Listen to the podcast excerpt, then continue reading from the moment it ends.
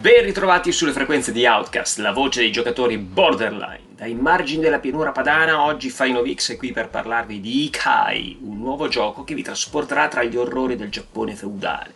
Un gioco sviluppato da un piccolo team indipendente spagnolo. Allora, facciamo questa premessa. Se siete stati appassionati di survival horror dei primi anni 2000, sicuramente vi sarà capitato di fare una capatina negli universi ludici Project Zero, caratterizzati da un'atmosfera rarefatta, unica nel suo genere in quel periodo, ispirata al folklore giapponese e soprattutto all'Aikyo, che è l'hobby tutto nipponico di esplorare rovine abbandonate. A differenza di altri survival horror dello stesso periodo legati ad un immaginario derivato dal cinema di genere americano, a cominciare anche dallo stesso Resident Evil, nella serie di Tecmo abbiamo a che fare con gracili personaggi femminili, presenze quasi eteree, spesso indifese nei confronti delle creature che infestano lo scenario, che dobbiamo esplorare.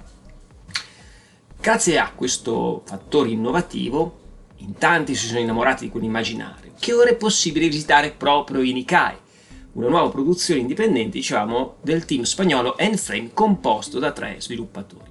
Il gioco è previsto per il 2021, ma già in questi giorni è possibile scaricare la demo dal sito ufficiale. Ambientazione a parte, la prima differenza con la serie Project Zero risiede nell'impiego di una telecamera in prima persona, ovviamente nell'assenza della camera oscura che ha reso famosa la serie di Tecmo. Uh, quindi non è più possibile intrappolare le manifestazioni occulte scattando delle foto e in questa avventura possiamo solo cercare di evitarle. L'altra differenza è che il gioco è proprio ambientato nell'epoca feudale e Ikai ruota attorno alla figura di una giovane sacerdotessa che viene lasciata sola a guardia di un santuario in una notte buia e tempestosa. Una di quelle notti in cui sembra che divinità siano partite per le vacanze lasciando il posto a mostri e spiriti. E purtroppo in questo preambolo interattivo l'inesperienza della protagonista servirà solo a gettare benzina sul fuoco facendo esplodere l'esuberanza delle creature della notte che verranno a cercarci.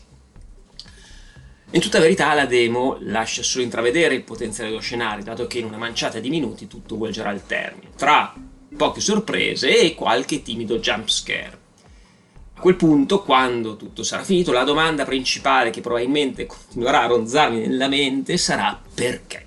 Perché appunto tre sviluppatori spagnoli dovrebbero cimentarsi in un gioco su folklore giapponese quando avrebbero un immaginario di prima mano altrettanto ricco da cui attingere?